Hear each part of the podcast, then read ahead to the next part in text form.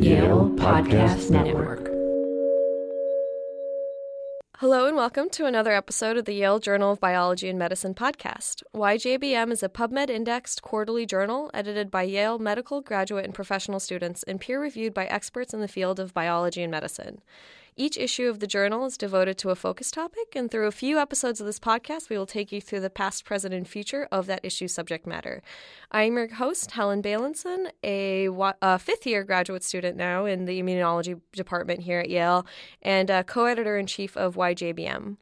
Um, today, I'm bringing you a very special episode in conjunction with our September 2018 issue on medical technology, and I am very, very excited to introduce uh, doctors Kristaps Keggi and Yetsa Tuakli.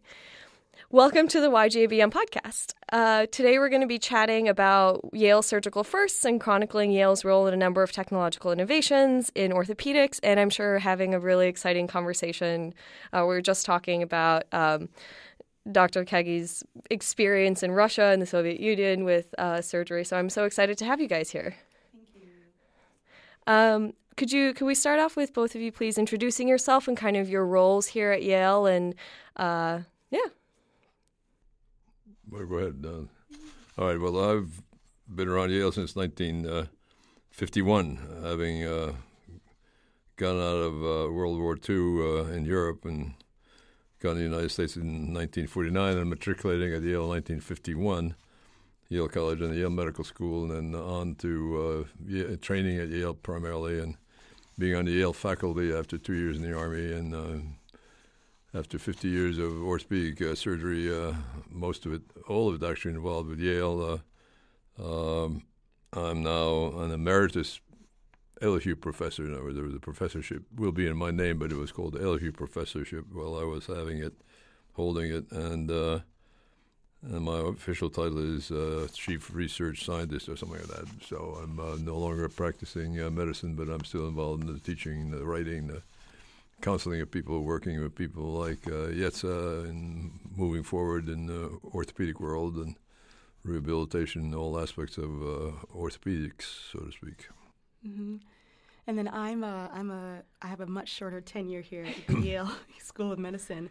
Dr. Keggi is um, a mentor of mine, a trusted advisor, um, and I graduated from Yale College in 2001. Timothy Dwight went off to medical school, came back, um, and I joined the Yale faculty just a little bit over a year ago. So I first joined as an assistant um, clinical professor at the Yale School of Public Health and the School of Medicine. Um, and I've shifted my focus this year to kind of prioritize the School of Public Health research, teaching. So if Dr. Keggi represents a long tenure, I represent a very short tenure, but funnily enough, we have so much in common. So that's why he's a great mentor of mine. Yeah, we're both uh, former Yale athletes, and we're in the same senior society. Uh, and uh, that's how we met. We met at a senior society gala. Oh, I've I've been so fascinated by the Yale Secret Societies and all of that, uh, and I'm sure we could get into chatting about that after after we finish recording. But I just um, this kind of draw. So I was also an athlete before before I came to college. I figure skated a lot and oh. was just day in day out figure skating. Um, drove my mom insane because she would drive me to the rink all the time, but.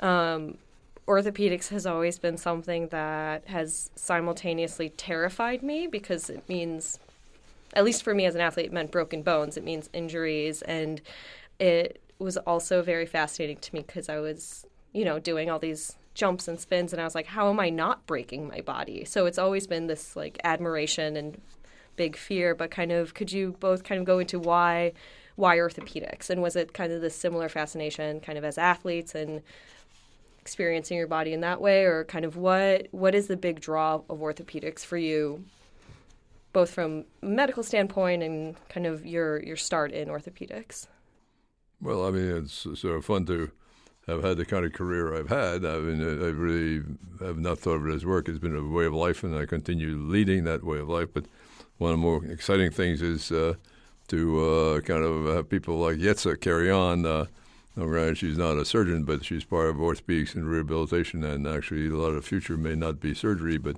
so she's uh, so I mean, it gives me uh, as part of my kind of ongoing productive productiveness as a member of society in Yale. I think it's fun to be working with people like Yetsa and then watch her evolve and and hope that she goes on and uh, does wonderful, wonderful things uh, over the next uh, 50 years uh, or 60.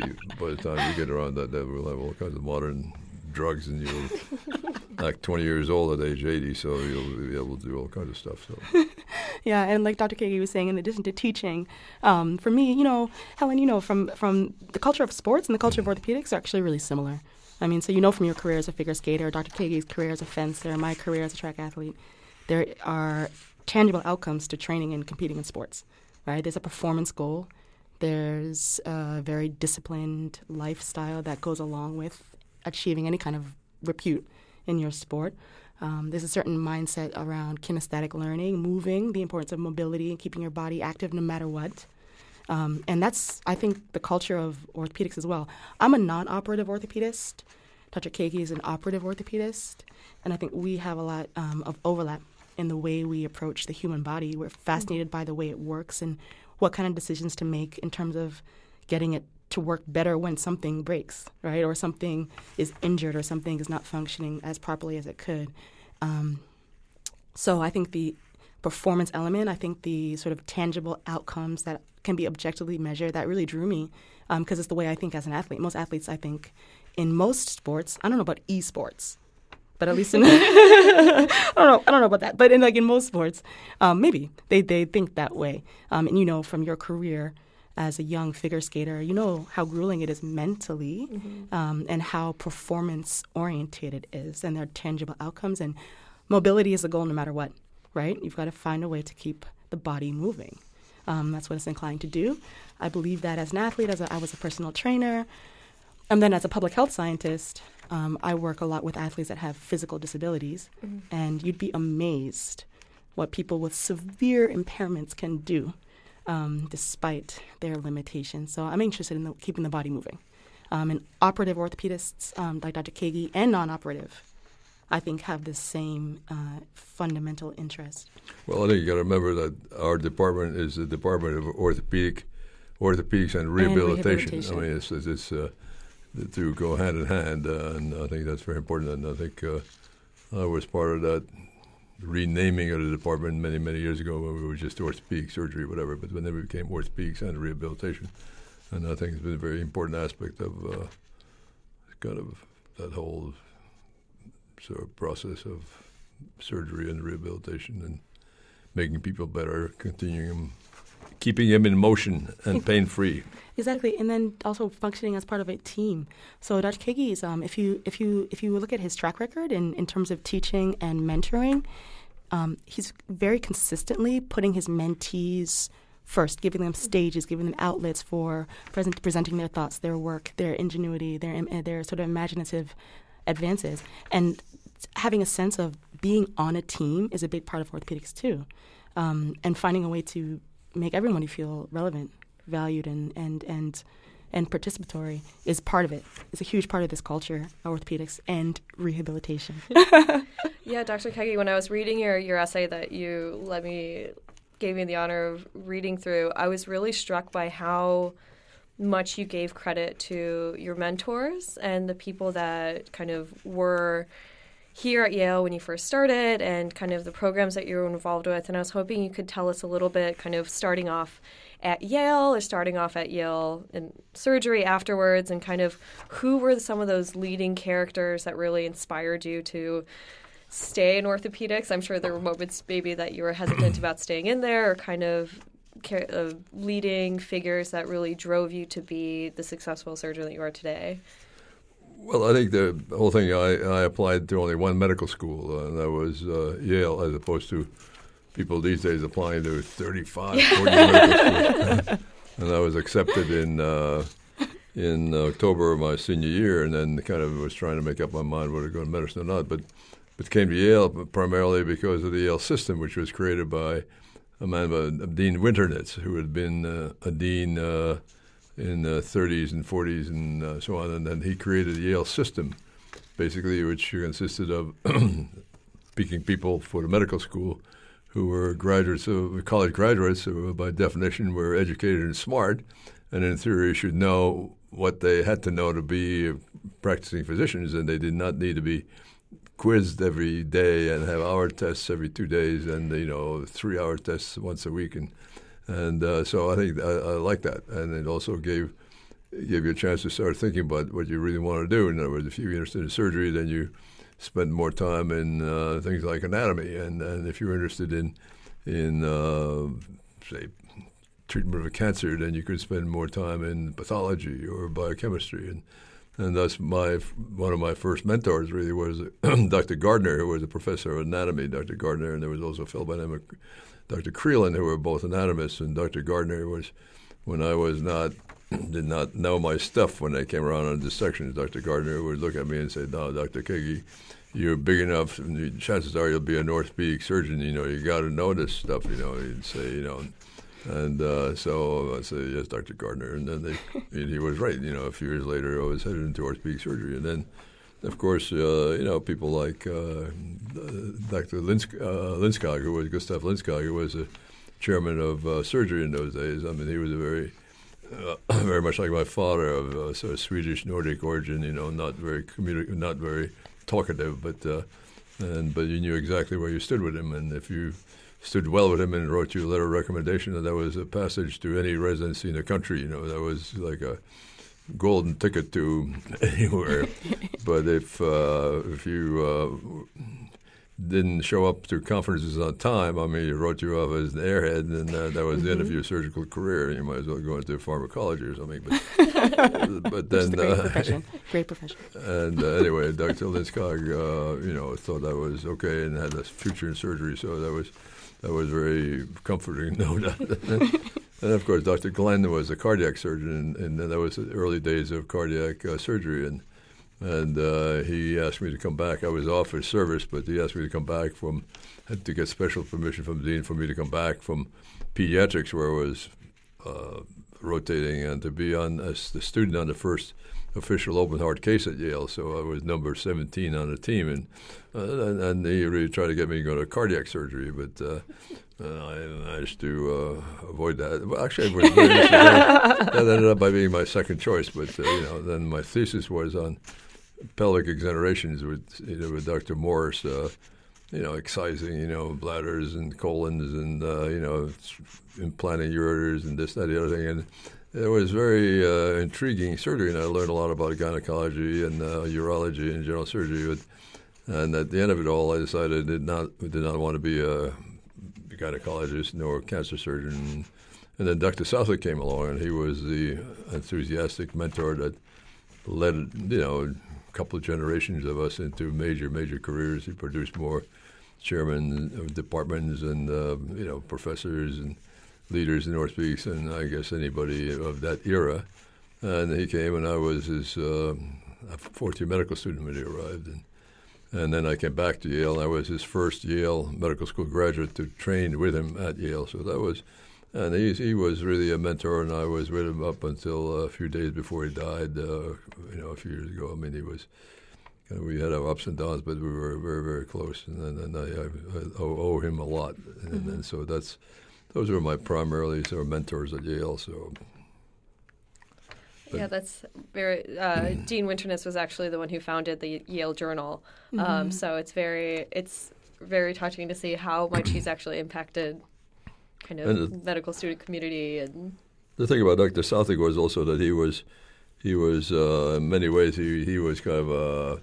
Uh, well, not a lot of people. It was controversial to say the least Renegade, because yeah. he arrived, uh, and uh, he, if he uh, thought you could do the surgery, he would say, "Okay, well, Chris, you can do it, and uh, I'll be there to help you." And then he might not show up. And so on my my first operation when I came back from two years of general surgery at the at the VA as a 26 year old, uh, you know, whatever, just two years out of medical school was a hemipelvectomy, and uh, he uh, said, "Oh, I'd be there," but he never showed. So uh, you know, I did the operation. I was, a, you know, the main surgeon with another resident helping me, and we did the operation. I mean, obviously, I'd spent half the night the night before, you know, looking up every anatomy, I mean, every facet of the anatomy and every conceivable way of doing the operation, and and you know, and, and that's the way it went. And as a result of it, we did uh, a lot of you know, sort of uh, new things that that he encouraged to do. If you thought of it and he thought it was a good idea, he said you can do it. You know, like. Uh,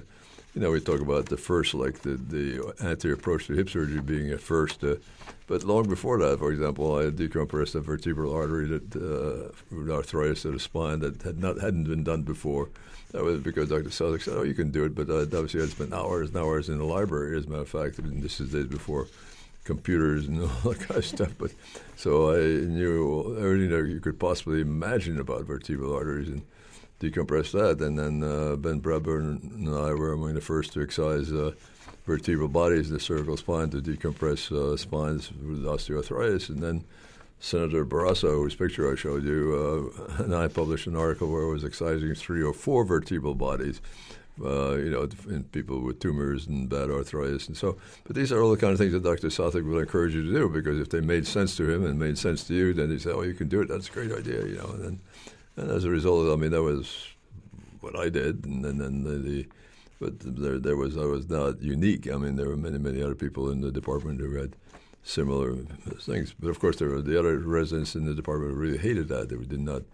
You know, obviously, there's always that spectrum of people. There those of us who were willing to do it, and then there are the others at the other end of the spectrum that were kind of, well, you know, I don't feel comfortable, you know, you yeah. know and, and, all that kind of stuff. But um, it, for, for me, it was just an ideal situation, and I liked it, and did it, and we were kind of we had fun doing it, and uh, it was very constructive. And Dr. Southwick liked it, and uh, it was it sounds fun. amazing. It sounds amazing. I mean, I guess so. I'm a I'm a graduate student, so all of my scientific efforts have been on a bench, and I'm kind of always, you know, I'm always hesitant to approach even a new protocol that's mm-hmm. just involving like liquids and proteins. And I can't even imagine kind of going in and doing a surgery for the first time that doesn't have a protocol. Is so you mentioned kind of staying and studying a lot. Is that the main the main way that you would prepare for something novel? Just kind of reading and preparing, or did you have to practice on animals, or was it predominantly just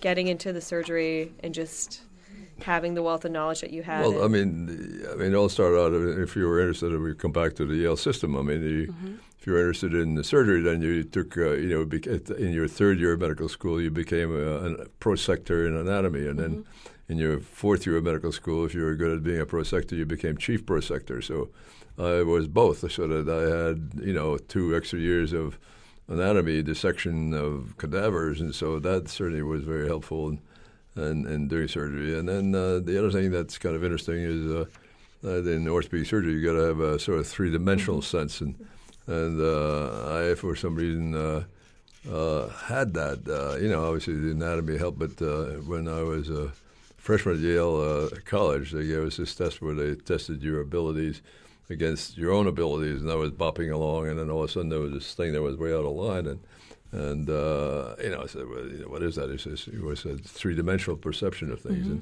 And, and I did not think much of it until I started teaching to other people, and I realized that there are people who, uh, you know, think in one, mm-hmm. visualize things only in one plane, and then to have uh, kind of a, three-dimensional feel of things also helps. So, but, yeah. but I mean, those are the kinds, of, you know, then then the whole back to sports, for example, uh, decision makings. Mm-hmm you know, as an as a you know, I always mm, felt strongly that you know the former athletes who had, had the discipline of training like Yetsa, you know, always had the uh, you know were, were you know had learned how to win, had learned how to lose, how to make uh, bad decisions work. Uh, and I think that that was also helpful, uh, you know. But but then above all, just the night before surgery, reading and studying and, and trying to put the whole thing together. And then the next morning, you know, a cold sweat pouring down your armpits you know, be in the operating room and and, and then carry through what you had figured out, or yeah. you hope you had figured out, and that's that's that, that's was wonderful to learn. Yeah. Well, on that subject, might as well. Dr. Southwick was also uh, uh, had served in Korea in the war as a surgeon with the Marines, and and so he, he had us all uh, learn about uh, war surgery and uh, you know treatment of war wounds and so on, so that uh, we were all skilled in that. So when I got to Vietnam, you know, we got you know Dr. Southwick's experience with war wounds, and that that helped in the jungles of Vietnam and in the MASH hospital. But, but uh, so I mean, uh, but so anyway. Yeah, I mean, I, I mean, personally, I'm sorry to jump in if that's okay with you, Helen. Yeah, of course.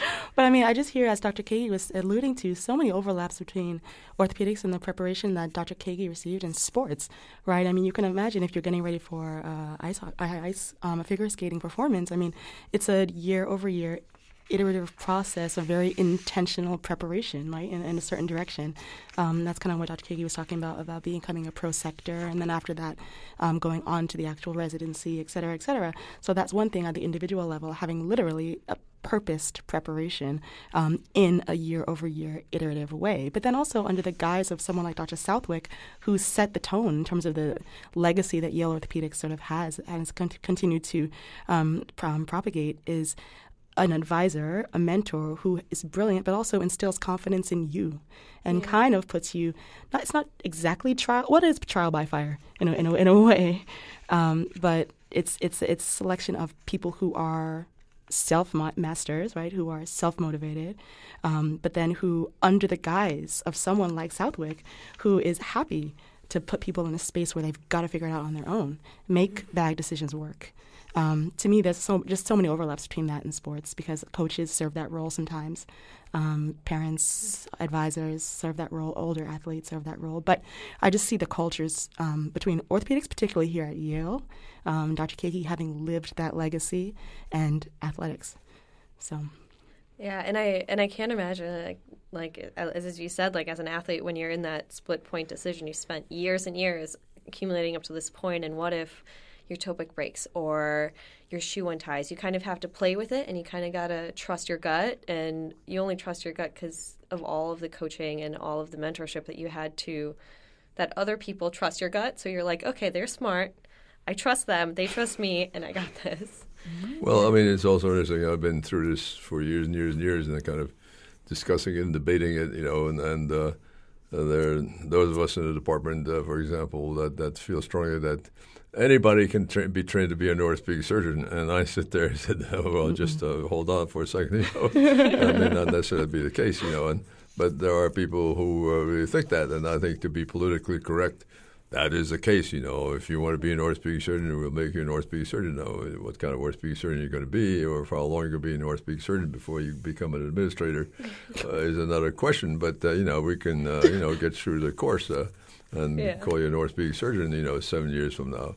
But uh, it's not what you want. I mean, yeah. but to be politically correct, I mean, the answer is yes. You know, we'll take you a woman, we'll take, uh, you know, a man, we'll take uh, whoever you name all as politically correct, uh, you know, what are definitions? Uh, you know, everybody can be an orthopedic surgeon, but uh, but know, I'm sure there need there there's some passion behind it too. Because mm-hmm. I'm no matter what, if you're in these surgeries, I I can't. I mean, I had foot surgery a couple years ago, and that took hours. So if you're in an operating room for hours under this pressure, you have to have this passion and excitement about it year after year, which I'm sure breaks people away from they go into surgery or whatever field and after a while it's like you know what? This is not as exciting or i'm not as excited about this particular topic. But I mean, the sad part is that when people get into uh, get into the field, and this I'm not talking about the future, but people who sort of uh, got into orthopedics and kind of because uh, I know one fellow whose wife talked him into becoming an orthopedic surgeon.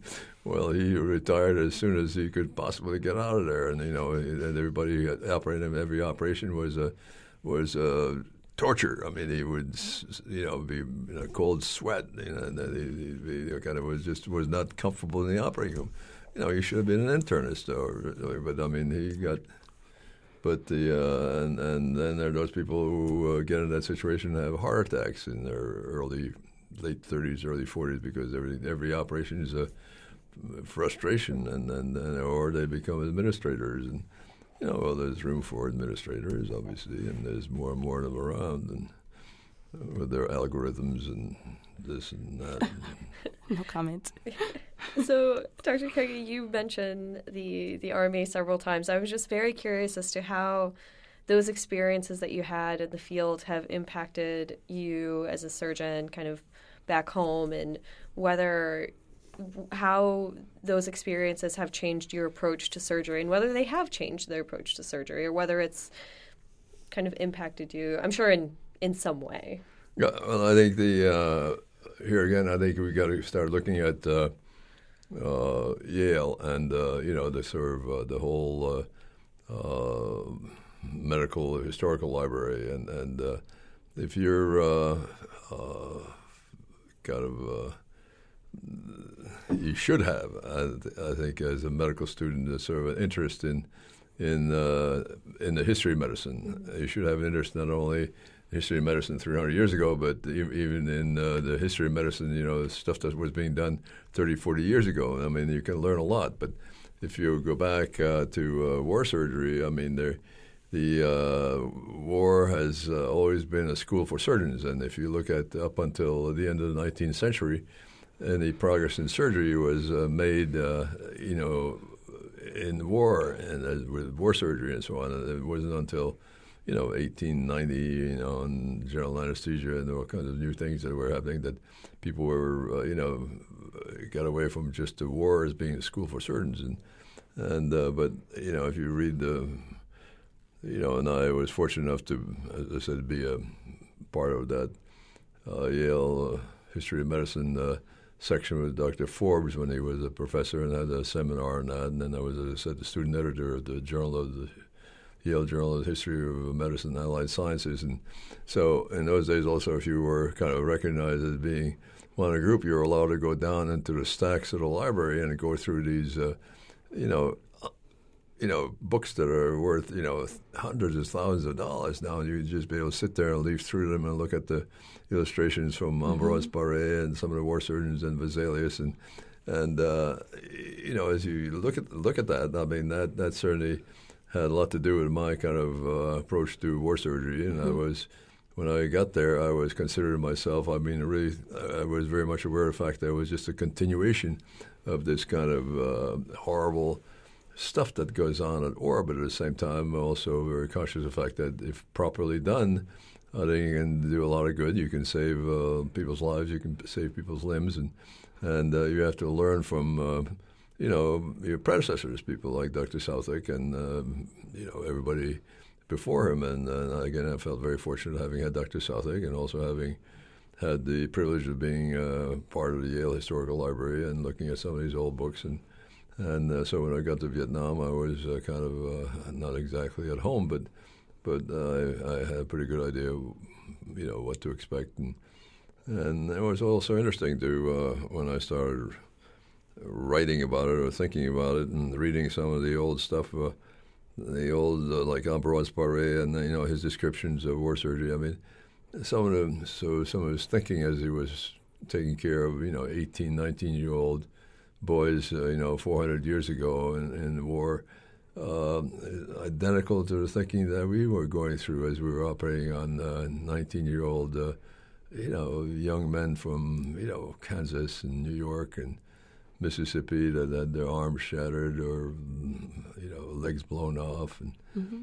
and uh, so I think uh, I felt very much a part of that kind of, it's, it's, it's, it was sort of a continuum. And I think the, and I learned a lot. I think uh, one of the things that was also uh, in Vietnam, I was uh, in the first uh, surgical hospital in the country, and and uh, for uh, quite a while, I was the only orthopedic surgeon in in in a combat zone, and had to make decisions at the age of thirty about you know whether to take a leg off or whether to do this without anybody to consult. I mean, here I was, you know, kind of having to do uh, kind of make things work or, or, assume responsibility and then or do something and then live with that decision. And I think that sort of carried over uh, later on in uh, life with doing uh, major operations uh, and especially uh, later on in life going to Russia and working in with marginal instruments, with marginal assistants in marginal hospitals, you know, taking on major, major cases because, you know, it's kind of, well, it made sense to be doing it. And and uh, having had Dr. Southwick and having had this war training, it was, you know, people, you know, thought I was crazy to be, you know, operating on, you know, the wife of the commanding officer of the Warsaw Pact forces, you know, in nowhere. But you know, but you know, having had all this previous experience, it was not that big a deal. You know, you know, I knew I could screw up, but the chances of screwing up were not that great, and so you did it, and uh, did it because you'd done it before in Vietnam, and you'd done it as a resident of Dr. Southwick, and you know, so on to the Kremlin Hospital in Moscow no big deal. whatever. But I mean, so I think uh, war surgery was, you know, it's it's horrible stuff, and I, I can get choked up about it sometimes when I think about it. But but uh, there's a very very special bond. In other words, I'm uh, several people that are, are patients of mine. I'm still keep up with, and I'm supposed to go visit one of them. I was supposed to do it last week, but hopefully I'll get there this weekend to see him.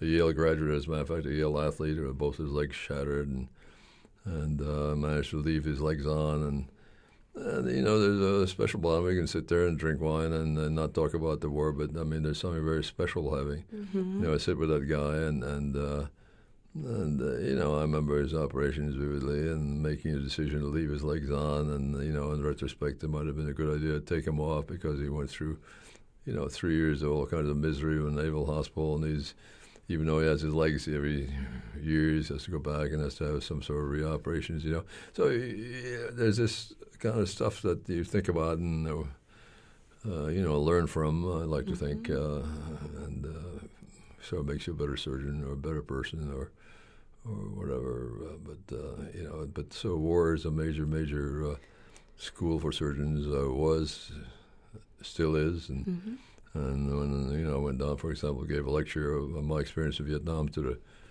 the people at uh, Walter Reed about eight, nine years ago. You know, the stuff that I was telling them was exactly what they were doing with minor modifications. Uh, you know, except for the fact that these days the younger orthopedic surgeons don't know how to put on a cast, so they use these called external fixators. So that that's you know I, I keep teasing the younger residents say you got to learn how to put on a cast, you know, and then uh, well, they, you know, uh, that's old fashioned. You, know, you, you, can do it, but you know, uh, you know, but I mean, they they really should be learning that kind of stuff. So is it something that you would? It seems like your answer to this question would be a very resounding yes. But would you recommend that medical students focus a large part of their education not only on kind of learning the current techniques but also the past techniques of kind of particularly in surgery. And what what is the importance in that for you kind of seeing the generation come up? Obviously learning how to put casts on. I didn't even know that that was no longer in style. I still remember being a kid and asking all my friends to sign my casts um, and it being my favorite part of having a broken leg. But um, what do you, what is the benefit that you see in students who do take the time to learn about the history of medicine, learn about the history of surgery, um, and do you see that manifesting in better doctors? And I guess in your experience, kind of how has taking the time to learn the history made you a better doctor? Well, I mean, there, there used to be the standard uh, uh, joke, if you want to call it that, that if you think you uh, had thought of a new operation, mm. uh, think again. Just go back and uh, read the German literature from 30, 40, 50 years ago, and you'll find that the Germans were doing it, you know, 50 years before you even thought of it then. And uh, you know that also happens to be the case, for example, with uh, the, the, the operation that I'm kind of pioneered in this country, the direct anterior approach to hip replacement. Well, you know, sure. I mean, I did it, and I did it differently than uh, you know most people, and then you know it's been a success, and you know I get whatever all kinds of credit for for, for that, and, and it's it's sort of fun. But but the fact of the matter is that the Germans were doing a similar approach uh, long mm-hmm. before mm-hmm. you know I started, and one of the reasons I was doing it was probably because I'd read about it. And, you know, Germans were doing it, and you know, I modified this, that, the other, but you know, introduced in this country, but but the bottom line is the Germans, you know, had been doing it before, you know, and then, you know, and, you know, and then in the papers that we published, we sort of mentioned that that there was nothing kind of new, but I mean, our our approach was kind of a little different, and we introduced it, and well, here we are. You know, we've got a book on the subject, and you know, I get whatever several thousand hits on ResearchGate. For, so if I were running for associate, bunking for associate professor, that would be very helpful. no, yeah. No, no, no, I mean rambling I, on, but no, I would. Your turn to ramble on. no, I would definitely agree with that. Um, the concept that I mean, there's a there's a proverb that you know in my culture from uh, West. I'm from West Africa. Um, it's it's called Sankofa. So it's you know in order to move forward, you must look backwards. So I I mean I, I am fully I believe in that um, from a personal standpoint, but also from a um, professional standpoint. So, you know, war is a school for surgeons, but then to expand on that, it's also a school for orthopedics in general. So, non surgical orthopedics or non operative orthopedics also grew out of war. So, my field, physical medicine and rehabilitation, was founded on the heels of World War II when war wounded citizens came back, and there was literally no place for them to go clinically. There's no house. There was should they go to the orthopedist? Should they go to the internal medicine doctor? Should they go to just a physical therapist? And so, physiatry was kind of born on the heels of war. Um, some of the patients Dr. Keggi alluded to, people who had their legs um, shattered, and maybe there was a question of now that they're still functional, secondary to the uh, modern advances in medicine, how can we optimize their quality of life with what they have? And so I think war is a school for surgeons. Yeah, it's a school for orthopedics, whether it's non operative or operative. And I think that it's really wonderful for me, like to look at the work of Sir William Guttmann in the UK at the Stoke Mandeville Hospital, the founder of the Paralympic Games. He took spinal cord injured um, patients who were the most desolate, literally, they were called the most desolate um, unit at the hospital, and said they still have their ar- those who had uh, their arms, they can play archery they can play bocce, they can shoot a rifle, and then he founded the Paralympic Games on the lawn of the spinal cord injuries unit at the Stoke Mandeville Hospital. So, somebody with a little bit of imagination, vision, and a sense of what's possible despite the impossible founded my field. Um, same thing with Frank Krusen here in this country. War wounded citizens came back, and there was a sense of, well, they're here. What do we do with them? Physiatry was born on the heels of that. So, I deep I, I, I, deeply believe that looking back is a critical part of increasing your sensitivity to what's possible, but also almost generating a more imaginative sense of what's possible from looking at what's what the predecessors have gone before us. Um, and then at the same time, you know, that was all very sort of long-winded and eloquent. But at the same time, if you look back, you also see sometimes it's you know you just keep it simple, keep it simple, stupid. You know that that expression, um, and and Kiss. you can yeah, keep it simple, stupid. um, it's it's that's what they did. I mean, he he was on the lawn of a hospital, founded the Paralympic Games. Frank Krusen took war wounded um, citizens and said, you know what? I'm going to try to improve every aspect of your life, whether it's your function socially as a father or as a mother, whether it's your function professionally. We can re-educate you, retool you to be something productive in society, or your function physically we can find a way to get you to move better with various devices. Simple.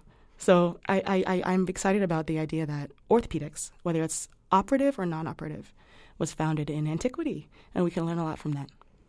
Yeah, I didn't realize just how much imagination this field is founded on and how much creativity and obviously a lot of a lot of knowledge of anatomy, physiology, human like social psychiatric states, but also just creativity and and ex- the kind of desire to try something new and yeah, mobile. Yeah, keep people mobile, mobile, mobile, mobile in their own lives, whether it's socially, mentally, emotionally, or physically.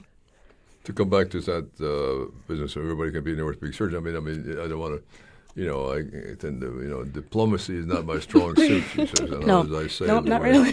you know, say it the way I see it. But but but the, uh, the fact of the matter is that orthopedics has also changed, so that some people that I was kind of dismissing in earlier statements that really. Uh, when they get through basic training, this orthopedics now has so many subspecialties mm-hmm. that uh, you know if you're not, you know, if you're, you know, don't like the sight of blood, you can become a hand surgeon and uh, you know sit down and and you don't have to stand and you can you know you can listen to uh, Mozart in the background and do your tiny little work uh, on the tendons and, and whatever. Well, I, I considered hand surgery, and I've worked with some of the greatest hand surgeons in the world, like Bill Littler and Bob Chase. But was but it the Beethoven? Can, was it the Beethoven that kept you away from it? I think it's the I think Mozart but, actually more Mozart. Mozart? Yeah, yeah, Liszt, not so much Beethoven. Yeah. but you can, you know, so there are many options. You know, you can, so you know, I think there's room for everybody. So come aboard. We'll teach yeah, you Yeah, Helen, we're like just shamelessly recruiting you. To no, I mean, like, I am very just, I'm always in awe of what, how orthopedics can change someone's life, whether it's in a way that's someone, I mean, I, like broken foot, you fix their foot. And, but it's also just, as you said, like showing people there's a new way of life. So even if, for example, if someone were to lose their leg and had to have the surgery for that or any kind of non operational things where you orthopedics is where that kind of inspiration lies of like no you're not done like you still have everything going for you and it yeah i think it's really exciting and really inspirational Mhm. um i guess kind of my my biggest question is kind of what what is next so I'm, there's been so many surgeries that have come forward. There's been so many non-surgical hurdles that have been bounded. So, what what are the biggest hurdles that exist right now that you would like to see jumped over in the next kind of five years, twenty years, Well, fifty years? There's no question about the fact that there, you know, more advances can be made with uh, uh, instruments and so on.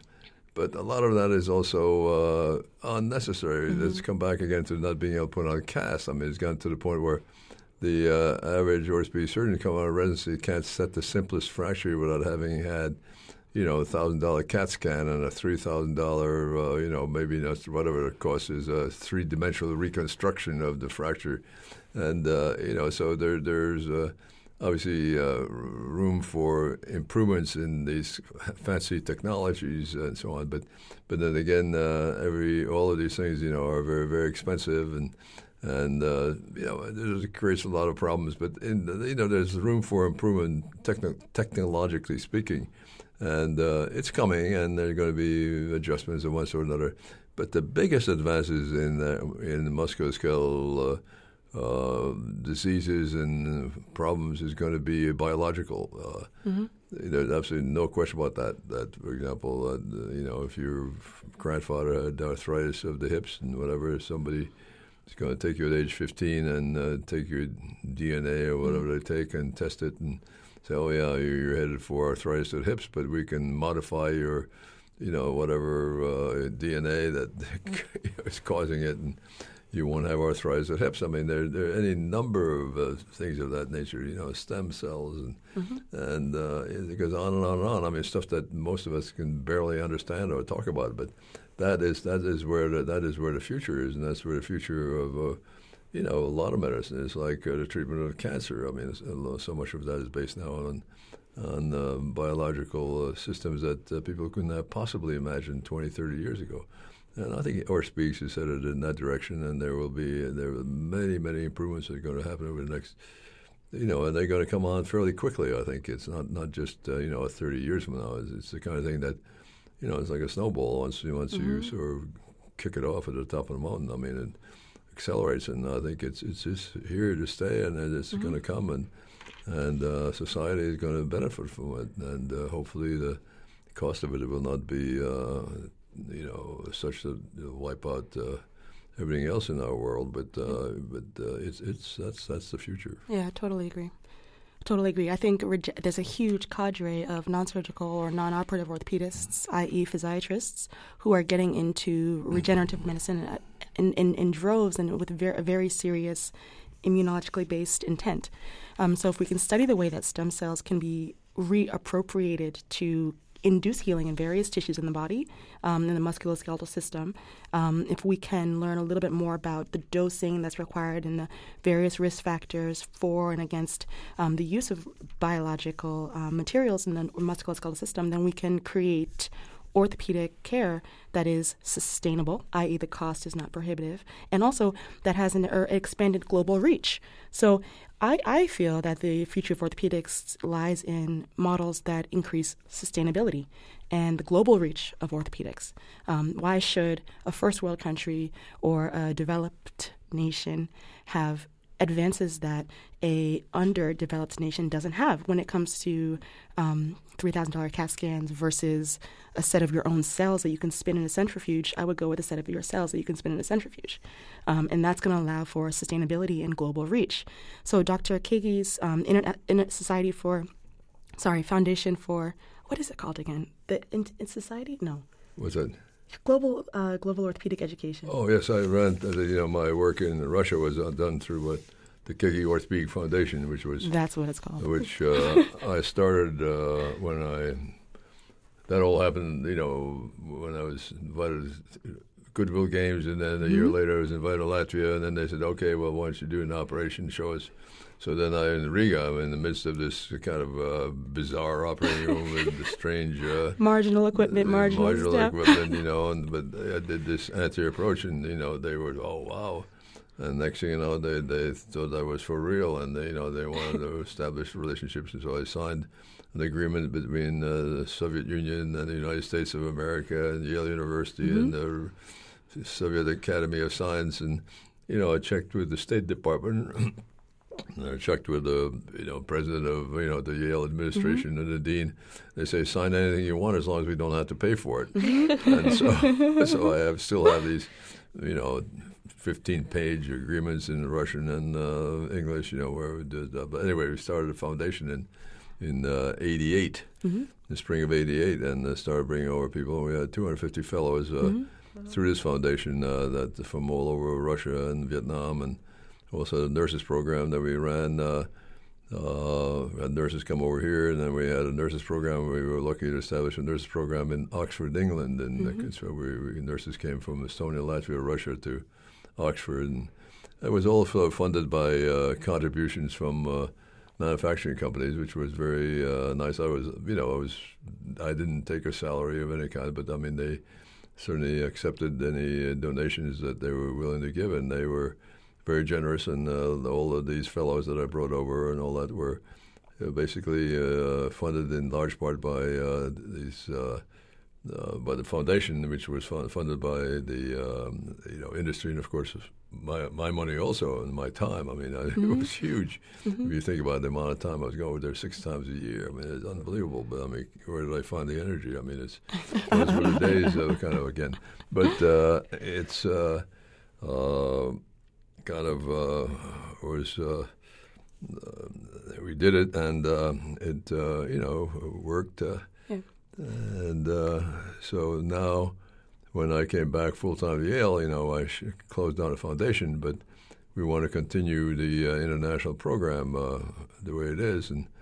And so uh, there's a fund for called the Keggi Fund for International Orthopedic Education, mm-hmm that is operational, and we have you know already you know some money uh, in it, uh, but we hope to be uh, doing some more fundraising and have it a really a major major fund to continue an international program so that uh, Yale Orthopedics will be prominent in. Uh, uh, in international in the international field, um, and we'll be in a position to bring fellows over and have lecturers come over and and in that capacity, my successor, Lee Rubin, is, is in Riga, Latvia today, and signing an agreement between the, one of the medical schools there and, uh, you know, about exchange of fellows, and then he's going to Tbilisi, Georgia, and and we've had, you know, it's it's it's, it's on the way, and it will happen, and and uh, you know, I think obviously fundraising is a little different than it was uh, 20 years ago, but uh, I think there's. I think we'll uh, we'll we'll do it, and yeah. you know,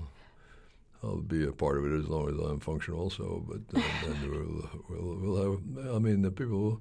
It'll be fun. I'll be productive for everybody involved, and then are going to be major academic uh, achievements, and and uh, you know, again, you know, 10, 15 years from now, they'll be able to look at uh, bunch of professors or producers. I can look at all the professors throughout the Soviet Union and Vietnam that, you know, passed through here, or the president of Latvia, or the, all the people that spent time here that went back, and and you know, so, you know, there were four of them. Have, as far as I know, there may be more, but I'm aware of at least four books that my former fellows have written about hip surgery, and I think that's exciting stuff. And that's that's all that's all Yale medicine, Yale Orthopedics, and it's not just Chris Keggi. I mean, it's just uh, you know, to quote uh, that famous uh, woman Hillary Clinton, you know, it takes a village. Uh, you know, and uh, you know we're, we're, certainly living in a very nice village. You know, I've, I've certainly been the beneficiary of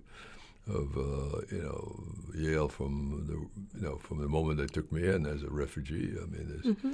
so uh, you know it's kind of exciting, and I'm kind of very happy about that. And uh, yeah. also, I've made a point of trying to um, pay back uh, for what I have received, and feel very strongly about that. And, and uh, so, uh, you know, the, the, the, international fund that we have is, is just going to be a continuation of all that. Yeah. And uh, it's fun. It's, and I can look at it and know that uh, Yes is going to be part of it and is part of it. She was already in Paris with a group of people, and, and she's going to make sure that we have people from name a few of those countries in Africa. Ghana, Nigeria, Zambia, Kenya, name all of them. so that's mean, like part of sustainability. So, so there, that's that's the fun, and that's that's that's uh, you know. It also amazing. comes out. Senior society comes into play. You know, we didn't get accepted just to have fun and play games with each other. We got accepted to be, you know, kind of do things in good for Yale and society. And here we are, uh, me 50 years later, and or 60 years later, and you 20 years later, whatever. I well, mean, maybe not 15. Like... Sorry, but.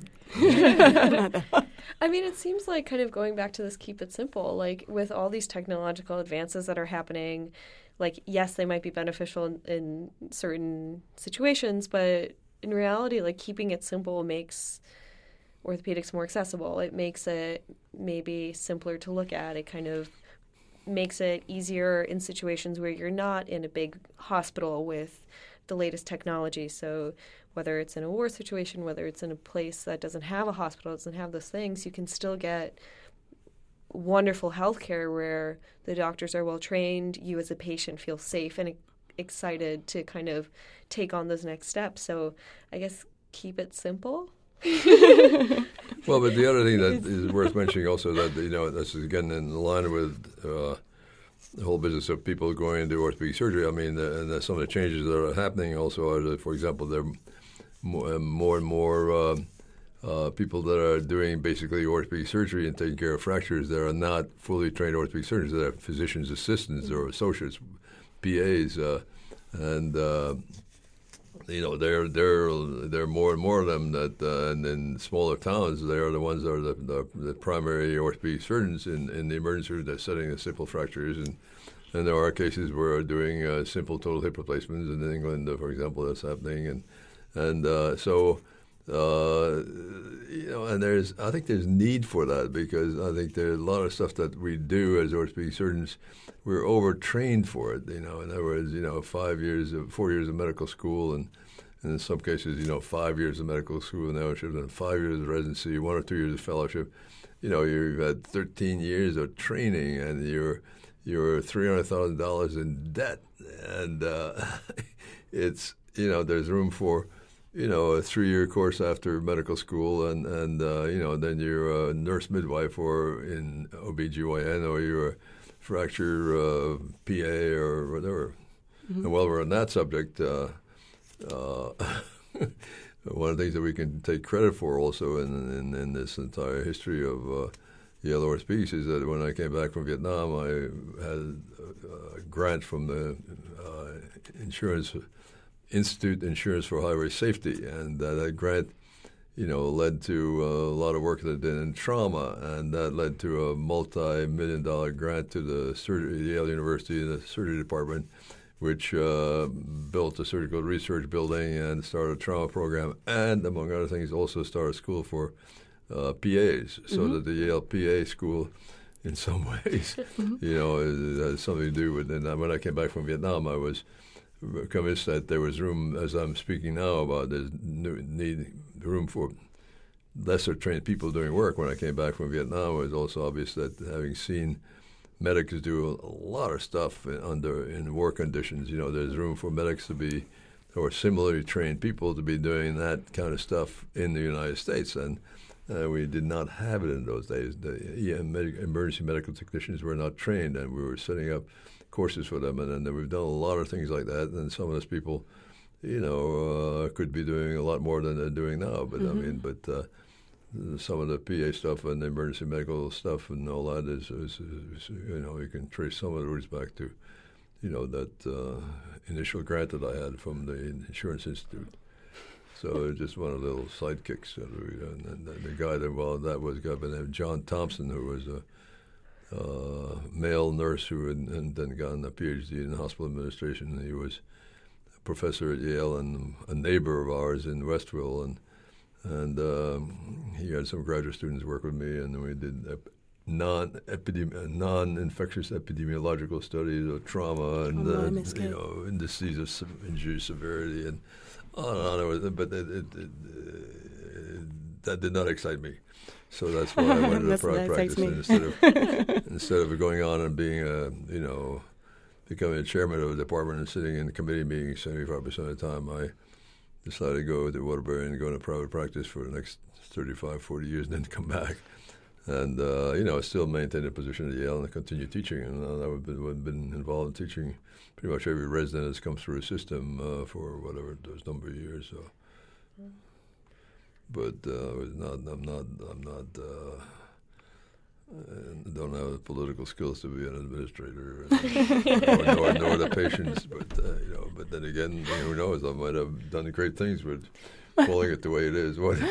no, you're in your lane. but, no, but I'm, perfect, I'm very happy about what I chose to do. And Dr. Southwick wasn't very happy about it, but then again, after six months, he got over it, and we pressed on to get together.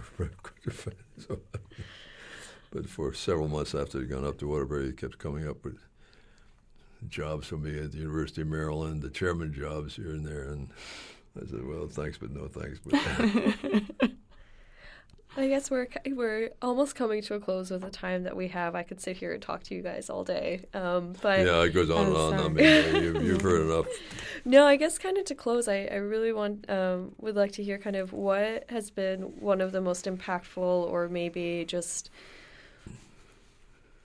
ch- something that has happened that has really changed the way that you look at uh, treating patients or at orthopedics, or something that is an event that's really inspired you or has helped you inspire other people, perhaps. Well, I think one of the things that also sort of has bugged me over the years is this uh, emphasis on uh, dollars and cents in, in, in private practice, and then. And uh, you know, no, I don't take care of Medicare patients, or no, I don't take care of the, you know, uh, whatever, such and such insurance group and so on. And and uh, that to me was kind of, you know, obviously you have to make a living, and you know, the, the cost of practice medicine has gone sky high. But but uh, I think uh, you know, there's got to be. I think a lot of physicians have, at least in this part of the world, have lost that sense of responsibility of you know taking care of people, you know that not can't necessarily afford to pay you, and I, you know, and, and I don't have the solutions for that, and I can understand, you know, you got to pay the rent, you got to pay for the electricity, you got to pay for the paperwork, which is uh, doubling every two or three years, you know, so the days of having one assistant or secretary, as we used to call them in those days, uh, you know, for uh, two orthopedic surgeons are gone now. You know, each orthopedic surgeon has to have somebody have four to six assistants to fill out the paperwork and the compliances and to sit by the phone and talk to insurance companies getting authorization to do the simplest bunionectomy uh, or hammer toe repair. You know, so you got you have people sitting on the phone, you know, put on hold, you know, waiting for you know you know, assistant, assistant, assistant director of some assistant director of some insurance company, authorizing you to do a hammer toe on Mrs. Jones, who's, uh, you know, just uh, you know that kind of stuff is just uh, you know, you, got to deal with those costs, and you know, can't blame the people that, you know. Don't take people that can't pay, but there's got to be, thinking about that. And I, having taken all comers, you know, if somebody referred somebody to me with a complex hip and I never questioned their ability to pay, I just did it and as part of the process. And my father was a physician, for example, surgeon, and never they never sent out a bill. And so he would do a gallbladder on somebody, and they'd come back two months later doing well, and then they'd say, Dr. Keggi, you didn't send me a bill. And he said, "Oh, I know." And he, you know, and they said, "Well, how much do you owe you?" And then they said, "Well, what do you think it was worth to you?" And so, so they'd give him twenty dollars, or fifty dollars, or something. So guess what? I guess who buried him when he died? I guess who took care of all those expenses? I mean, but but he was a very very happy man. I mean, he, you know, and that's one of the reasons why I'm in in medicine and surgery because after that being accepted to Yale Medical School in October of my senior year, I spent you know the rest of the year and the summer sort of thinking about you know. Um, international banking, for example, speaking four languages, people say, "Oh, you go to mm-hmm. be an international banker," or or uh, was up for a Woodrow Wilson Fellowship in Comparative Literature. They thought I should, uh, should be considering that. And, uh, well, guess what? At the end of the summer, I decided I thought of my father and said, you know, he's really, uh, you know, that's that's what I want to do. And and uh, you know, it was a horrible decision in many ways because you know they uh, arrived at Yale and all of a sudden you know I started reading these books where I had to look up every other word in a medical dictionary. but uh, but it, uh, but he uh, he was a truly happy happy man doing uh, the work that he wanted to do and and helping people and yeah. and, and, and, and, we've kind of lost some of that um, but uh, but then again uh, socialized medicine is something that I'm not in favor of as mm-hmm. fact being a victim of communism you can you know we can talk about that for the next seven hours Oh, I'm just so I'm just sitting here thinking about what um what's in, your question was what's inspired me in within orthopedics most and inspire inspires me to inspire other people. You know, Dr. Keggi's life, his entire history inspires me. Um, his courage, his tenacity, um, his imaginative. But but I think what's been sort of most galvanizing for me in terms of really reminding me of the power of movement, of mobility, um, which is sort of the cornerstone of orthopedics, and then also um, the power of the sort of growth mindset and grit, like the capacity to do something difficult with passion, as you mentioned earlier in the podcast, over a sustained period of time is my work with Paralympic athletes. Mm-hmm. Um, that's been, I think, the most inspirational part of my life so far. Um, and you know, I guess there's just two. I guess one story comes to two stories come to mind. One is one of my my one of my teammates when I was training in track and field down in Florida. Um, one of my teammates is a single leg amputee sprinter, current world record holder in the 400 meters. Um, he runs for the U.S. and he shattered his his knee, his his amputated on an amputated leg. He was jumping in a in a bouncy bin one day with his kid, and he literally came down wrong and tore his MCL, ACL, PCL. He tore every L in the knee, um, and it was a year before um, the Paralympic Games. And so he was told unequivocally, "You're not going to compete. Um, I've never, you know, the surgeon said I've never seen a knee this bad, um, but I'll fix it, and you can hope you'll be around for, you know, within five years for the next Paralympic Games. This is before the 2012 Games. So, literally, just through he got he had his surgery done.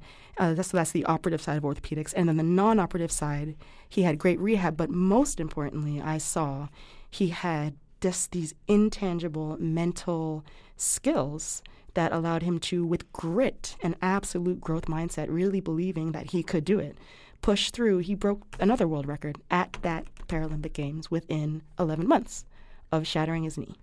And that was on his amputee side. That's where he had his prosthetic. And so you can imagine what he had to fight through, mostly mentally, but also the just the just the resolve, mm-hmm. like Dr. Keggi's de- demonstrated throughout his entire career the imagination, the courage, the the perseverance. That's that's essentially Dr. Keggi's career, you know, but also his his athletics career. And I think for me, athletes with impairments, oftentimes because of stories like that, they just show me, and I, and I share it with my patients all the time. They just show me that it's not always just the physical that that leads to a certain performance, or a certain outcome, or a certain a certain end. I think a lot of times it's there's a mental um, skill set there um, that I think is founded on growth mindset and grit, and um, that's probably what I've learned and taken the most inspiration from over the course of my career. And I share it with my patients all the time when they say I can't, I can't, I can't, I can't. Um, I oftentimes will bring up stories like that just to share that well, it's possible to overcome seemingly impossible things um, with a certain set of you know um, circumstances, many of which are internally generated. Well, we published an article on a non-operative management of knee injuries, or knee ligamentous That injury. ACL, yeah, that's right. And I and I went and I had surgery to Dr. Keggi's chagrin. Um, he, he actually recommended me to just um, um, rehab my ACL, but I got surgery. I was like, ah. So we'll see how I do in ten years. We'll see. But Anyway, um, I guess with that, I really don't want to say this, but I think we have to wrap up. Um, thank you again so much for both of you for being here. Um, I'm just now just want to go and just only read about orthopedics, both the surgical side, the historical side, and the non-surgical side of it, just because. I mean, I'm very much obsessed with history of medicine, and I just think it's one more, one more thing. Yeah, no, of course. having, having uh, you know, this is uh, again uh, uh, having spent a lot of time in Russia. This is obviously the time of Glasnost and so on, and you know, having shown you some of the pictures of the people I met through uh, from uh, you know Riga to Vladivostok and uh, from uh, Novosibirsk to uh, you know to uh, Irkutsk. You know the, the, the people that you meet in Russia. I mean, the the uh, there's one person here that I was looking at. I mean, it was that engineer who built the uh, you know biggest atom bomb.